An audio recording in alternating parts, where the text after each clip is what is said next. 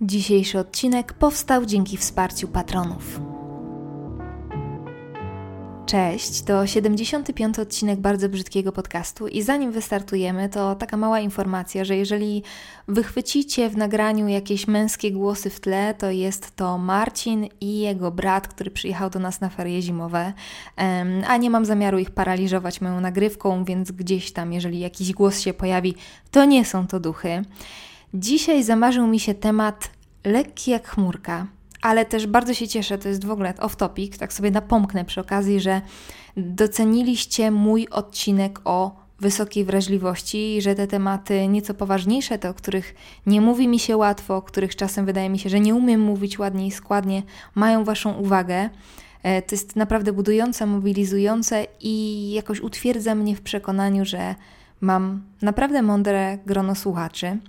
Ale tak sobie dzisiaj kombinowałam, że było o przetrwaniu świątecznego czasu, o trudnych lekcjach 2020 roku, o wysokiej wrażliwości. To są takie, wiecie, takie rzeczy, które mnie przynajmniej raz lub dwa podczas nagrywania łapią za gardło, więc dzisiaj postanowiłam dać sobie i Wam odrobinę oddechu i wybrać temat serii lekkich i przyjemnych. Zatem pogadamy o zabawnym, nieco memicznym zjawisku, jakim jest zmiana patrzenia na różne sprawy, która przychodzi z wiekiem. Bo przecież każdy z nas ma przynajmniej kilka rzeczy lub sytuacji, które teraz przynoszą nam e, na przykład radość albo satysfakcję, a w latach młodzieńczych, że tak to ujmę, czy nastoletnich, wywoływały wyłącznie ironiczny uśmieszek. Kumacie czaczy, nie? Zatem dzisiaj poopowiadam właśnie o tym, co cieszy moje 30-letnie ciało i 300-letnią duszę. Kiedy sobie tę listę zaczęłam tworzyć, to pamiętam, że zerknęłam przez okno, a że widok z mojej pracowni, chciałam powiedzieć. Pracownia to jest może nadwyraz określenie dla małego pokoiku, w którym mieści się jedno biurko, które dzielę z Marcinem.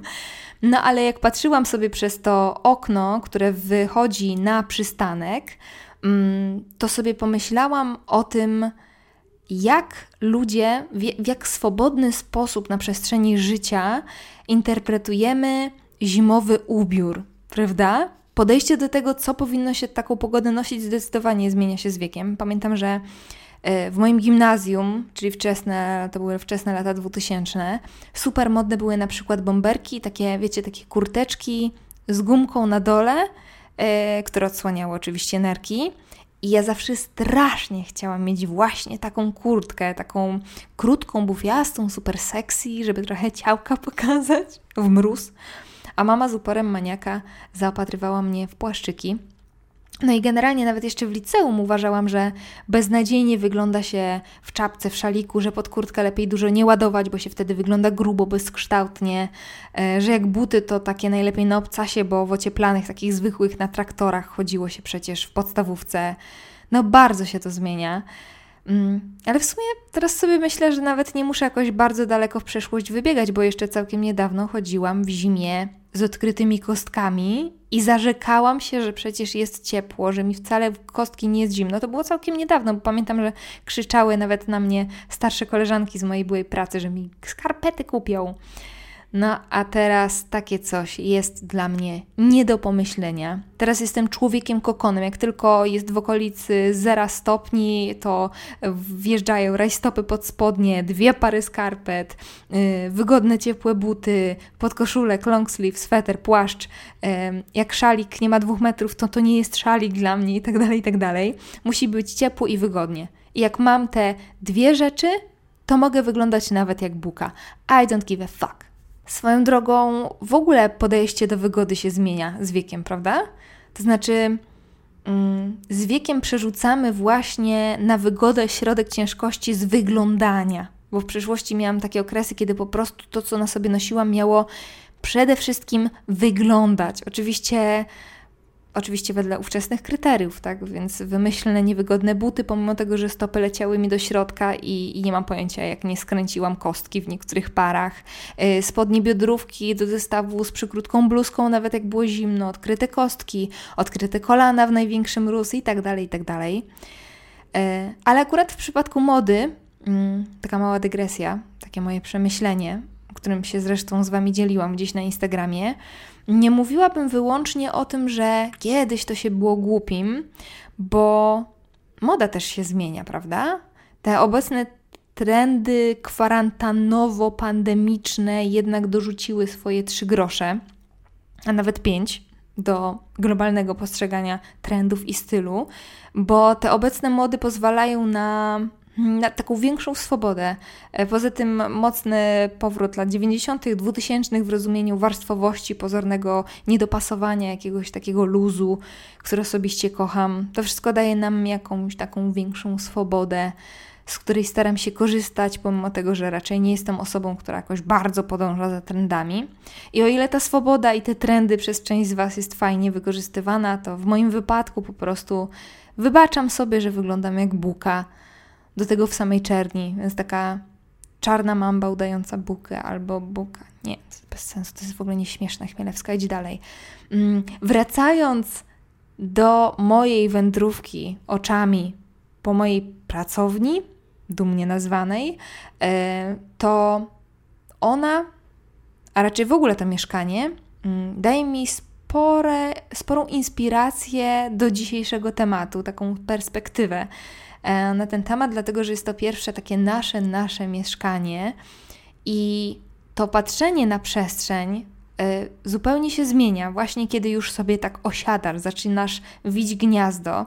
Zaczęły mnie na przykład cieszyć rzeczy zwyczajne, które jednak podnoszą komfort życia. Zwyczajne to nawet za mało powiedziane, takie hiperzwyczajne.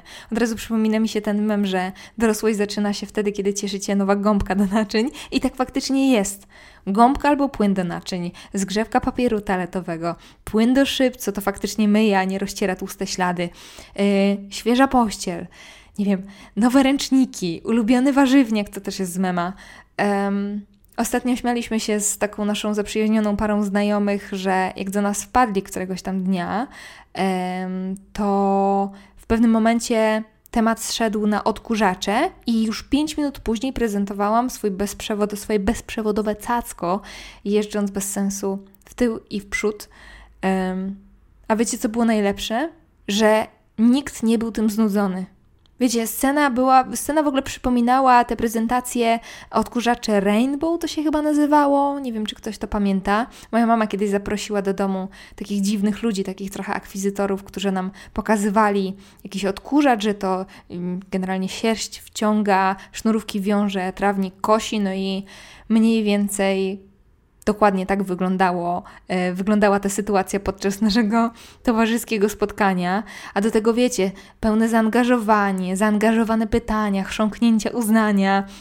Jak sobie uświadomiliśmy y, zabawność tej sytuacji, jakąś taką irracjonalność, y, no to wybuchliśmy rechotem, bo doszliśmy do wniosku, że no kurde, no zamieniamy się w naszych staruszków, nie? Swoją drogą to w ogóle jest intrygujące, jak z wiekiem upodabniamy się do rodziców, prawda? Przynajmniej ja to obserwuję u siebie i u Marcina. Marcin coraz mocniej przypomina na przykład swojego ojca, a ja jestem jakąś taką dziwną hybrydą mojej mamy i taty. I tu nie chodzi mi o wygląd. E, oczywiście tak też się zdarza, że czasami stajemy się coraz bardziej podobni do rodziców. Chodzi bardziej o szereg zachowań, gestów, e, przyzwyczajeń, stwierdzeń. E, i takiego jakiegoś ogólnego nastawienia do życia. Nie wiem, czy rozumiecie o co mi chodzi. Yy, strasznie jest to śmieszne, bo generalnie dużo było takich momentów w moim życiu, w moim młodzieńczym buncie, kiedy ostatnią rzeczą, jaką człowiek oczekuje od siebie, to przypominać tych kosmitów, którzy cię wychowali. Obecnie jestem z tym ok. E, jak czasem sobie staję rano owinięta w sweter z kubkiem kawy w dłoniach, wpatrzona z taką marsową miną w dal. No, Ania Chmielewska, wypisz, wymaluj o siódmej rano. Moja mama ma w ogóle określenie na ten stan. E, taką poranną porę nazywa fazą meduzy, o ile dobrze pamiętam. Nie wiem dokładnie dlaczego i nie wiem skąd to określenie się wzięło, może tak naprawdę nie jest jej, ale w tym określeniu chodzi o taki jeszcze niedobudzony do końca mózg i wtedy daje sobie moja mama czas i ja przy okazji, że, żeby się dobudzić i jeszcze przez chwilę ledwo kontaktować ze światem. Mam dokładnie tak samo. No i właśnie to przyszło mi z wiekiem, ta faza meduzy, gdzie dosłownie odtwarzam gesty, ruchy, miny mojej mamy. Zresztą jak wiele innych zachowań, które, jak się okazało, odziedziczyłam po rodzicach. W ogóle jakaś taka większa uważność na własne ciało i kwestie zdrowotne też jest znakiem dorastania, mam wrażenie. E, takie holistyczne podejście do swojego organizmu, nie? Nie będę tu jojczyć o tym, że o, jak się 30 lat kończy, to człowiek już nie czuje się tak samo. E, strasznie mnie w ogóle bawią takie wnioski, jakby się Bóg wie, nie wiem, coś zdarzyło od czasów studiów w naszym organizmie. Jeszcze kilka lat temu Tigera zagryzaliśmy papierosem, a teraz nagle starcy. No come on. Ja przynajmniej nie zauważyłam u siebie jakichś takich, jakichś, nie wiem, większych problemów zdrowotno-ortopedycznych, e, które miałyby się pojawić po przekroczeniu pewnej magicznej granicy wieku. Jednak z roku na rok coraz silniej zdaję sobie sprawę z tego, jak ważne jest zdrowie i że nie jestem niezniszczalna. Składa się na to kilka czynników yy, i taka samoświadomość, i fakt, że większość z nas już straciła kilka osób, trochę, trochę już przeżyła yy, i zaczyna sobie zdawać sprawę, że, yy, że tak naprawdę można mieć furę siana, Porsche w garażu, w czasy na jachcie, ale jak nie będziesz mieć zdrowia, to figę zrobisz. Mm. Nie wiem, może tylko ja tak mam. Ale generalnie jak człowiek miał lat naście na przykład, albo zaczynał studia, to się wydawało mu, że A jest głównym bohaterem wystrzałowej historii, B, że będzie żył wiecznie i generalnie sky is the limit, że jest niezniszczalny. No to senewrati, chociaż wciąż jednak kibicuję przekonaniu, że warto marzyć i do tych marzeń dążyć z taką momentami dziecięcą naiwnością. To nikomu nie szkodzi. Chociaż jeszcze wracając do tematu zdrowia, to trochę skłamałam z tym, że nic się z moim organizmem nie dzieje, dlatego że faktycznie jest jedna rzecz okołozdrowotna, która się bardzo zmieniła na przestrzeni lat. E, bo jakieś 10 lat temu potrafiłam iść na imprezę, bawić się do rana, zażywać różne substancje, po czym wędrować rano na wykład i może nie byłam najżywsza na świecie, ale kontaktowałam, byłam w pełni sił. A teraz, Jezu, jak mam, jak nie mam 8 godzin snu, jak wleję w siebie za dużo alkoholu i to dużo alkoholu to wcale nie jest dużo w porównaniu do tego, ile się wypijało e, we wcześniejszych latach, to mnie nie ma. Rozumiecie? Mnie nie ma. Jestem chora zupełnie, jestem struta, jestem nieprzytomna, jestem nie do życia. No i może właśnie dlatego już od kilku lat z powodzeniem zamieniam huczne imprezy na spokojne posiadówki ze znajomymi, chociaż z drugiej strony przez tą pandemię teraz mam od czasu do czasu, zwłaszcza w piątki, taką pokusę, żeby gdzieś iść do klubu i tańczyć. Nie wiem, może też wy też tak macie. I, I ja nigdy nie byłam jakąś wielką fanką klubów, ale teraz mam ochotę na taką super bibę. Pewnie mi przejdzie, jak pójdę na jedną i znowu się struję. No ale chyba będę musiała się jednak poddać tej pokusie, jak tylko wrócimy do normalności. Mm, trochę z innej beczki, to nie zafunduje Wam płynnego przejścia z punktu do punktu. Kolejną rzeczą jest jakaś dziwaczna, niemal babciowa miłość do natury. Ja wiem, że teraz jest generalnie taki trend, że rośliny i tak dalej, eko, e, ale zauważyłam, że to również rozwija się u mnie z wiekiem, bo jeszcze jakieś 10 lat temu kompletnie nie kumałam potrzeby posiadania roślin, za to u mojej mamy, o babci nie wspominając, e, one były zawsze obecne. No właśnie, mi się zawsze wydawało, że to jest takie babciowo mamine, nie? Te, te pelargonie na każdym parapecie, jakieś paprocie zwisające z meblościanki. A teraz mam dokładnie to samo i nie żałuję żadnego kaktusika, palemki, skrzydło kwiata. Pójdę krok dalej.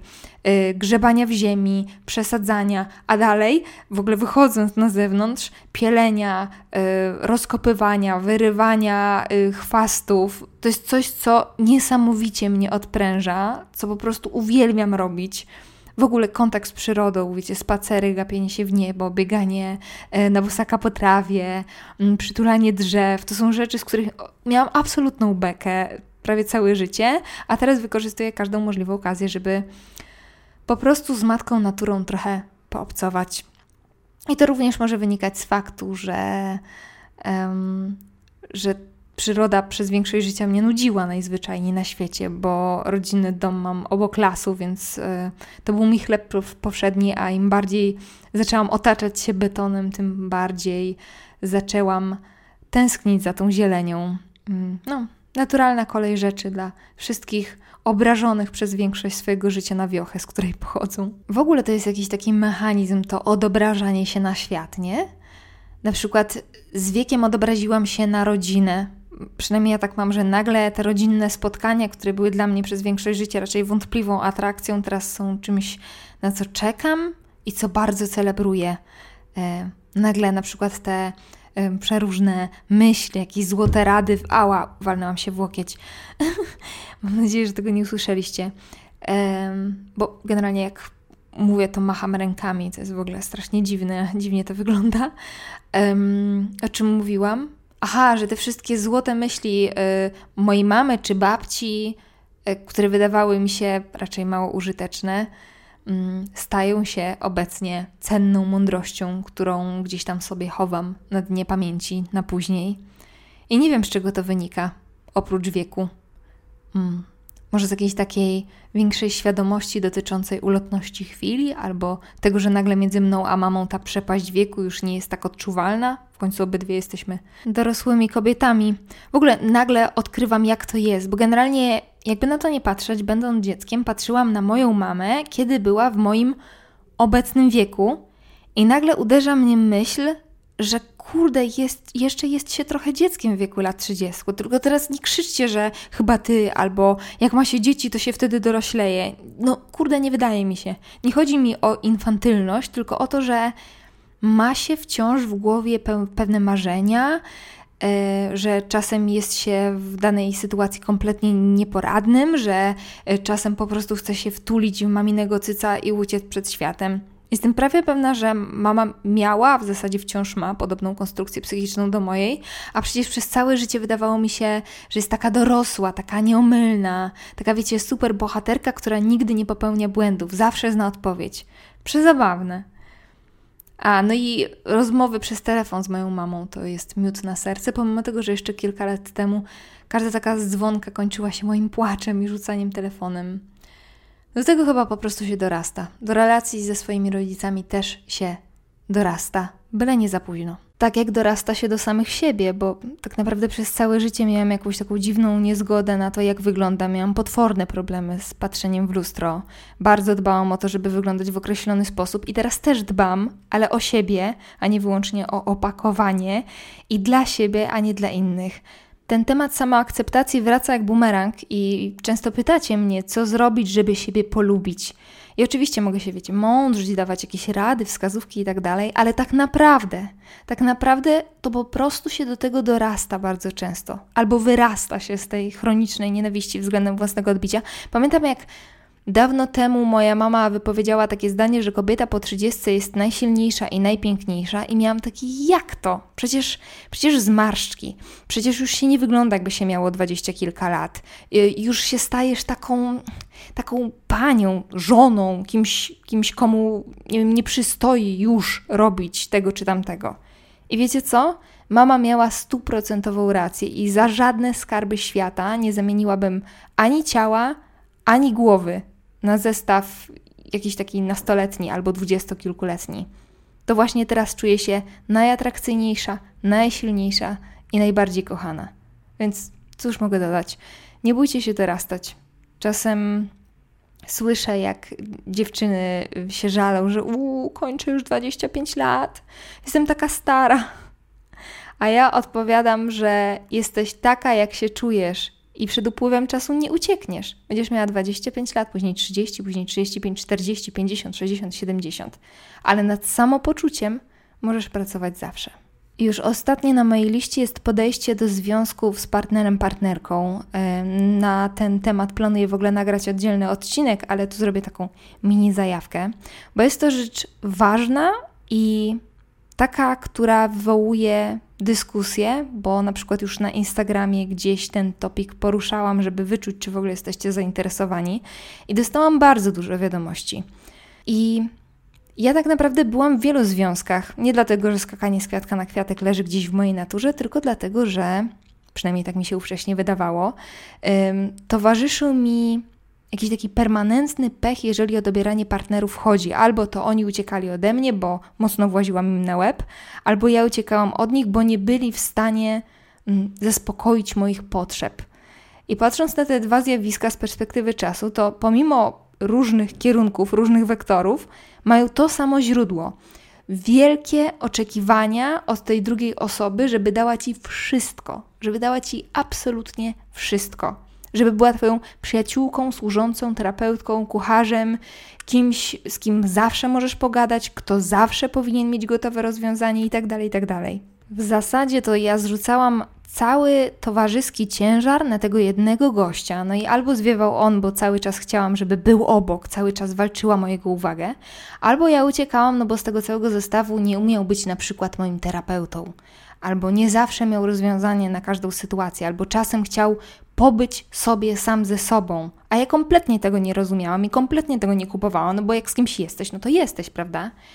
No i jak opowiadałam Wam o tym na Insta i że teraz z Marcinem jest kompletnie inaczej i że właśnie dzięki tej zmianie w mojej głowie pierwszy raz w życiu tak naprawdę mam szczęśliwą relację z drugim człowiekiem, a przede wszystkim zdrową relację, to pojawiła się cała masa pytań, jak do tego dojść, jak się pozbyć tego wewnętrznego sabotażysty i tak dalej.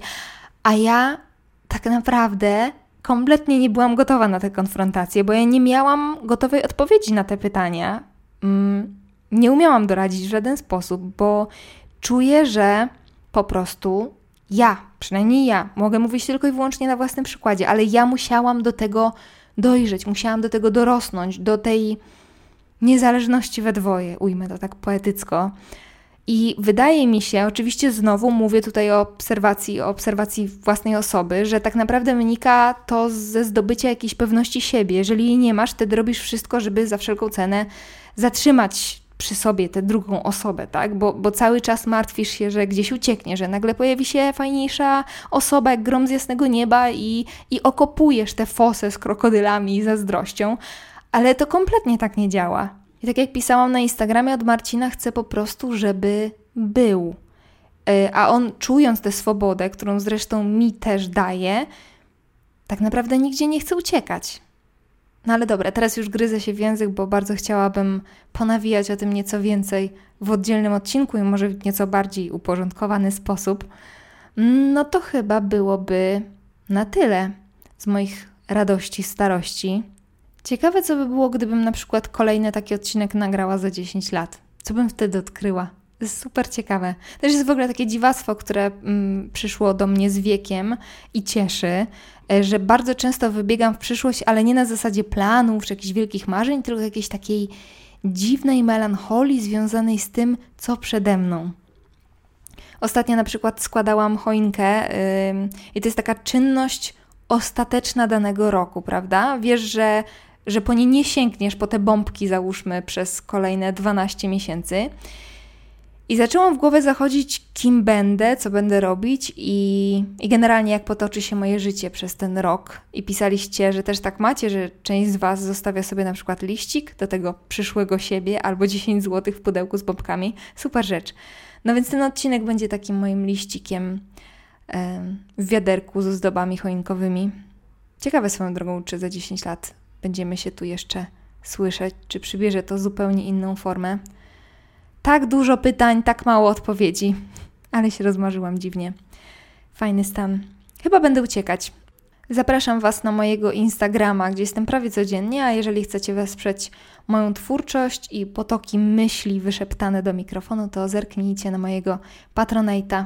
Wasze wsparcie to jest niesamowita rzecz dla mnie, niesamowicie mobilizująca. No dobrze, teraz już na serio uciekam. Do usłyszenia, całuję, cześć!